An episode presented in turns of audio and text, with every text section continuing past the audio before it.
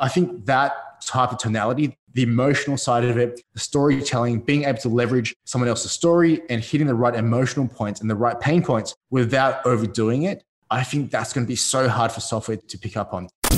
This is Super Fast Business with James Schramko. James Schramko. Helping you build your business super fast.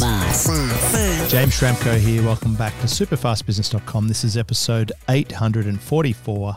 And today we ask the big question Will machines take over copywriting? And for that, I've brought along my special frequent guest, Will Wang from Growth Labz with a Z. Welcome back. Thanks for having me back, James. Always so good to be on here. Well, our audience love having you here, Will, and this is a really important discussion because we've signaled in previous episodes on Superfast Business that AI is a thing. We've talked about it with regard to SEO. We've talked about it with regard to paid traffic. We're talking about it today with regard to sales copywriting.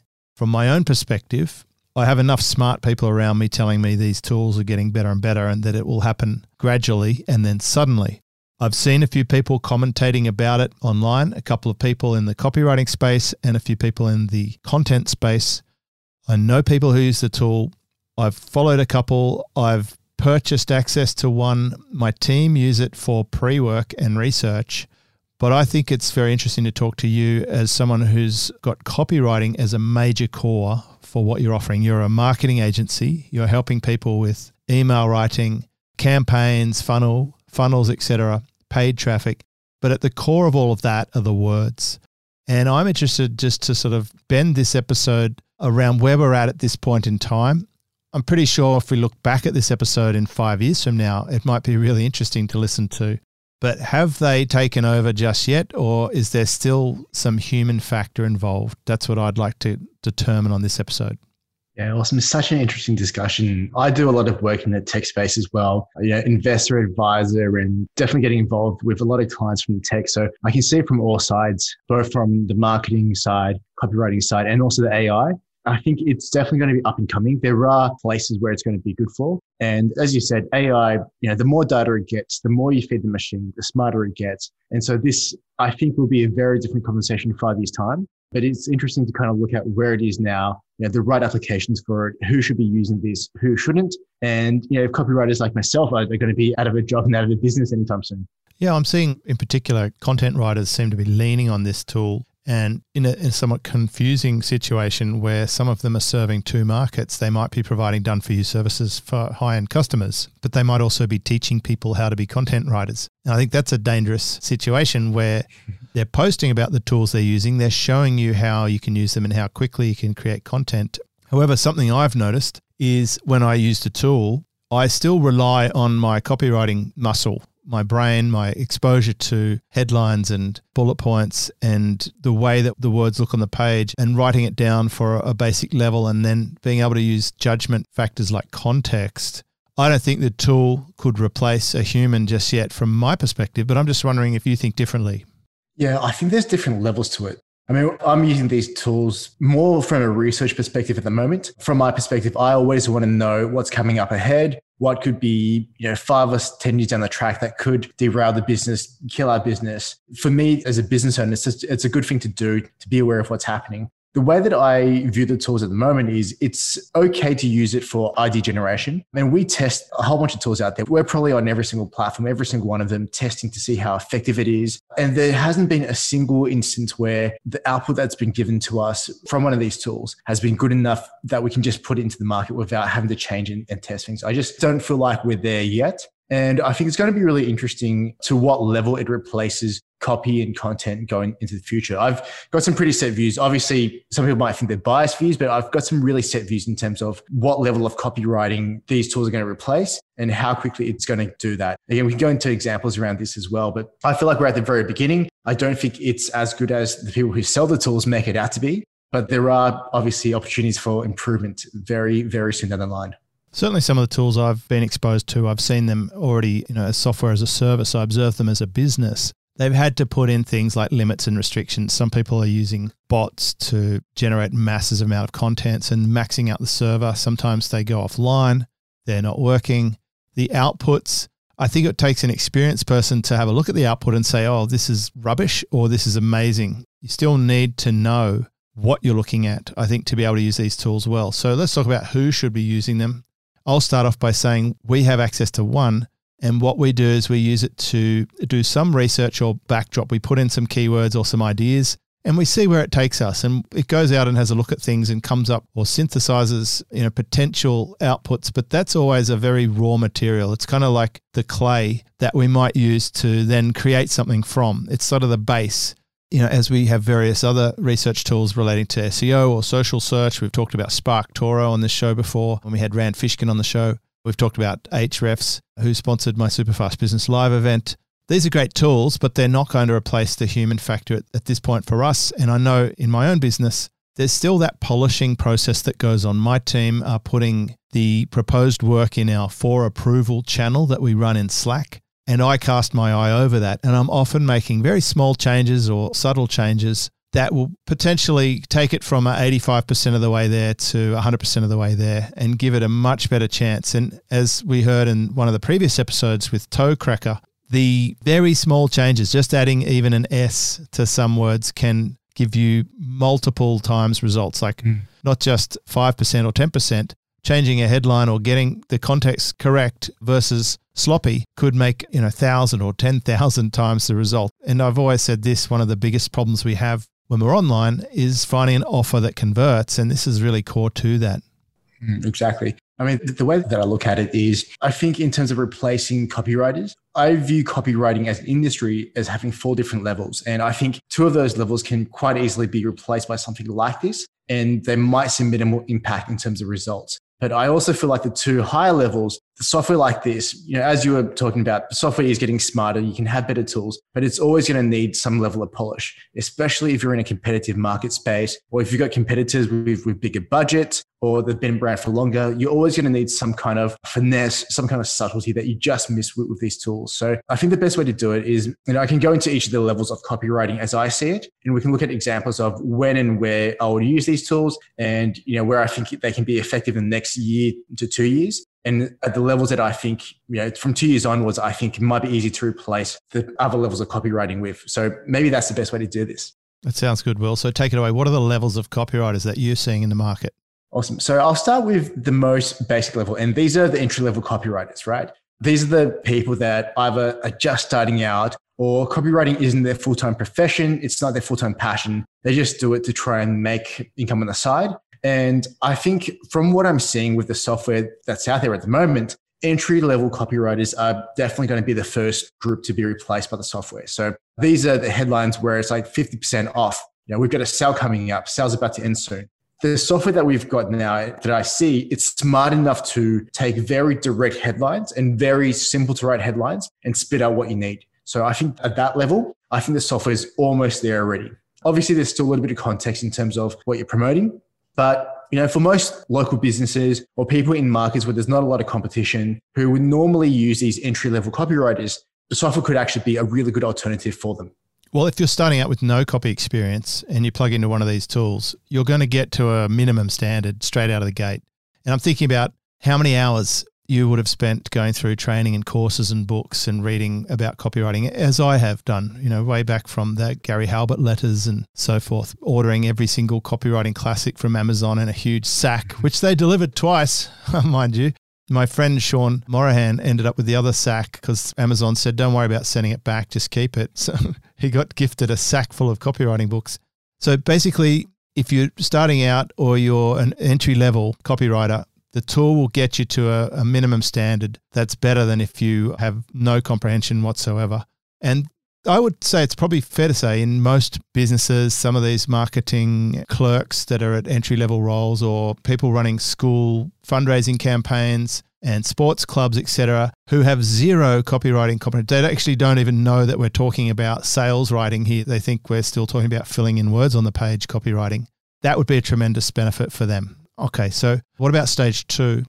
Stage two for me is more around amateur copywriters. So this is where they've got some experience. This is when they start realizing copywriting isn't just about typing words onto a page, it's about the thinking process. generally at this level and bearing in mind you know there's nothing wrong with coming up for these levels everybody has to go through them i've gone through all these levels this is generally where i think people start hitting the mark about 50% of the time they need a little bit less direction from the clients they're working with they can think through some of the copy themselves but they're still really reliant on templates and frameworks and other direction externally to help them craft the copy so they're still looking at outside factors and doing a little bit of well or sometimes a lot of copying and using you know examples to kind of craft the copy. So at that level, I think some of these tools might start getting there pretty soon. Not in the next year, but maybe in the next 12 to 24 months, some of these tools might start coming through. And you know, if you feed enough data through to these AI machines, they'll start learning, hey, here's what a framework might look like. Here's what a template might look like. And we think these might be effective based on numbers and they'll start learning and start creating copy around that. So I think entry level already, you should be using the tools. The tools should be replacing what you're doing or trying to learn by hand. The second level is amateur copywriters. And, you know, if I'm an amateur copywriter at the moment, I'll be looking at upskilling as quickly as I can. Or if I was hiring an amateur copywriter, I'll be supplementing them with tools that can automate the process as well. But that's the next level, which I think will start getting replaced in the next 24 or so months. I'd say that's where my team started a while back as sort of amateur, getting a, you know an awareness of it based on what we're doing, and then I think we move to the next stage, stage three. So let's talk about that.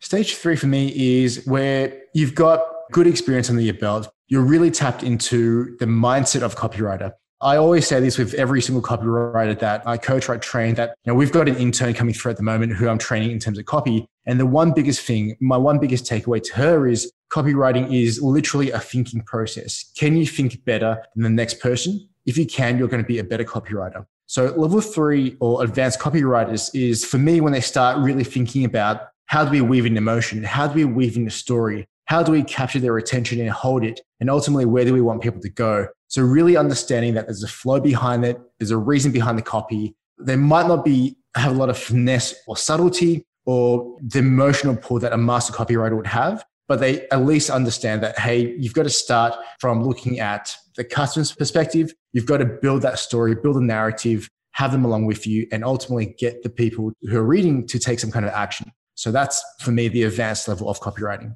Yeah, I think one of the hardest things for this tool would be to integrate them so the core story or narrative for the entire business. I'm thinking of some of the brands I work with, as you have, Will, big brands where they're across multiple channels. They've got several people in their marketing team. They're doing everything from SEO to paid traffic to ambassador type programs with clients to YouTube.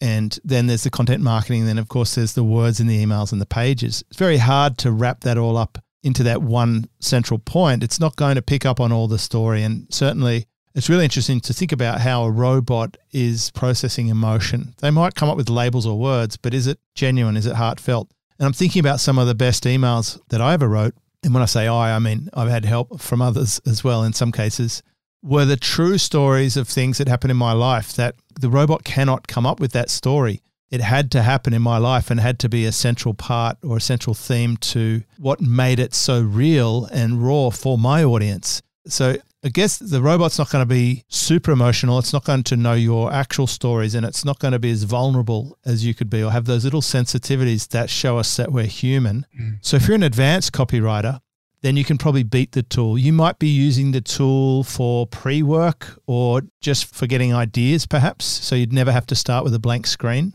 Mm.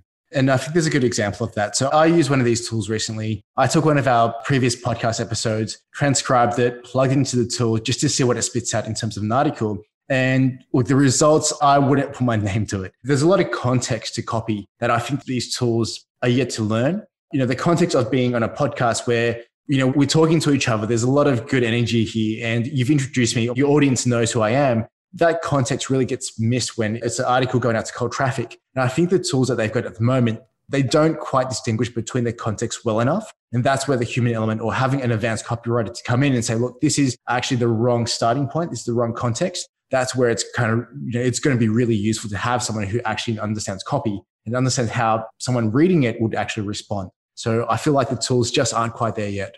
Yeah, and it's interesting. We're now starting to hear about the dangers of deep fake videos and so forth. But I think we're a little while away from me being able to push a button and for my robot to interview your robot and end up with what we're producing here. That's, you know, when we do videos, we're doing facial expressions. you can hear the tone in the voice. If someone's excited about something or if they're angry about something or if they're just not that interested in something, it all comes through. And I think that's what makes podcasts so good. So we're miles away from that at the moment. And of course, number four, tell us about that one because I'm getting a suspicion that now the AI is really more of a distraction for these people. Yeah, definitely. So number four is what I would classify as, as a master copywriter. So these are probably the top 10% of copywriters out there. And this is where copy is, it takes a combination of understanding not just technically how to write copy, but understanding of business, understanding of human psychology, understanding of markets and economics, and a really deep level understanding of what makes people tick. So the best phrase around this is for me, you know, when I think about master copywriters, it's people who can, for lack of a better phrase, float like a butterfly and sing like a bee. They can be soft where they need to be. They can really hammer the right points where they need to be. And software, I think, is still way, way off from this. The best example of this that I can give would probably be, you know, a recent client that came on board with us. Now, this client, for privacy, I'm not going to mention who he is, but he has an amazing service, uh, runs a really great business, and he changes a lot of lives. And his service or product helps people who are going through debt. They've had an unlucky event in their life and they're at the point where the banks are about to come in and repossess their houses. And he's got this amazing service where he'll go and pay for the renovations and help them along and get them out of debt. Now, I tested this with the software that was out there and I knew what the results were, but I still wanted to test this. And plugging all of my thoughts around the copy, around the products into this software, the result that got sped out was actually really, really aggressive. Like you imagine that the audience that he's working with, they're already stressed, they're already under financial pressure, they're getting calls harassing them every single day. And there's this copy, you know, which this machine or this AI software pushed out that was like, are you about to lose your house? Well, you need to take action now because if you don't, you're going to go down this path. And it was just super aggressive and just not the right way to do it. And, you know, even an advanced copywriter might look at it and say, look, this is okay. It is relevant because the people are going through this experience. But if you think about it from a psychological perspective, if you put yourself in the shoes of the customers, you realize that emotionally they don't need an extra hammering. They actually need someone to uplift them and to be soft and gentle and give them a message of support and tonality that's a little bit different. So some of the wording, especially that came from the software, was just completely opposite to how I eventually went and actually wrote this copy. And I think that type of tonality, the emotional side of it, the storytelling, being able to leverage someone else's story and hitting the right emotional points and the right pain points without overdoing it. I think that's going to be so hard for software to pick up on. You know, will it ever get to that point? I don't know, but I just don't see it happening in the next five or 10 years. Wow. Maybe the five years, but certainly not, maybe 10 years, but maybe not two or three. I think it'll happen quickly. It's like at the moment, I can't imagine we all have electric vehicles, mm. but that could happen fairly quickly, or we'll get to a point where we're not allowed to drive a car. And it seems way off at the moment. So, just to recap, for entry level copywriters and amateur copywriters, the tool could be quite useful. As soon as you bridge into advanced and master copywriting, the tool is really just uh, something to give you ideas or creative inspiration or to generate up some rough ideas that you can go and tune up and polish. So it has a diminishing return the better you get in its current day version. Is that what we are surmising? Yeah, I, I think so. If you look at it from a copywriter's perspective, it's a double edged sword. It can be useful, but it can also be quite dangerous if you're not at the right level where it can easily replace you. You know, to summarize from, from a business owner's point of view, it can be a really good thing to have if you know what the output is you're expecting, or if you're good enough to understand the output that the software gives you. Otherwise, it can be really damaging to your brand and quite dangerous as well. So I'll be very careful, but slightly optimistic if I was on both sides of the fence. That's it. So basically, if you're at entry level number one, the tool's probably going to be better than what you can come up with by yourself.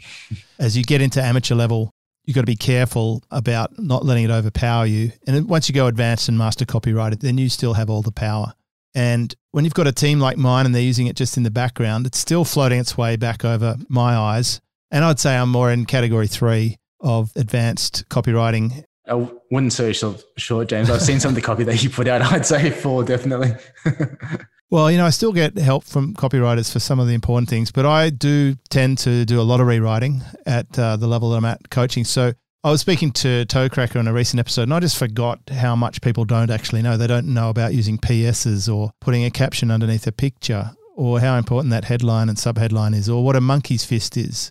So, as we get deeper in it, I guess we're not aware of it. So, in summary, the tool could be useful if you have a very, very beginner situation or if you're advanced and you're looking for creative ideas. What I think is dangerous and I would suggest strongly not to do is do not build a content business around the tools at this point where you're relying too heavily on that being the output because I've seen that go wrong already. I've seen people out there producing substandard outputs that are either a combination of plagiarized or just lazy and they phoned it in and didn't get the result that the client was hoping for and it's bad for the reputation. So that's where we're at and it'll be interesting to review this in time. For now, Will, this is episode 844. I've been chatting with Will Wang from Growth Labz with a Z.com. I love chatting to Will about this stuff. He's super bright. He's a marketing genius. He's strong with emails and copywriting and paid traffic and funnels. Basically, too much talent for any one human being. If you want to chat about marketing project and you've got the right size business, so we're not talking about startups here or a $500 copy job, we're talking about serious business, then Will is my go to recommendation. So, Will, thank you for coming and joining us. And I appreciate your insights into your experience with these artificial intelligence sales copywriting tools. And I think we've answered the question. Awesome. Thanks so much for the kind words, James. And uh, thanks again for having me back on. My pleasure. All right. Discover how to build your business super fast. Check out superfastbusiness.com.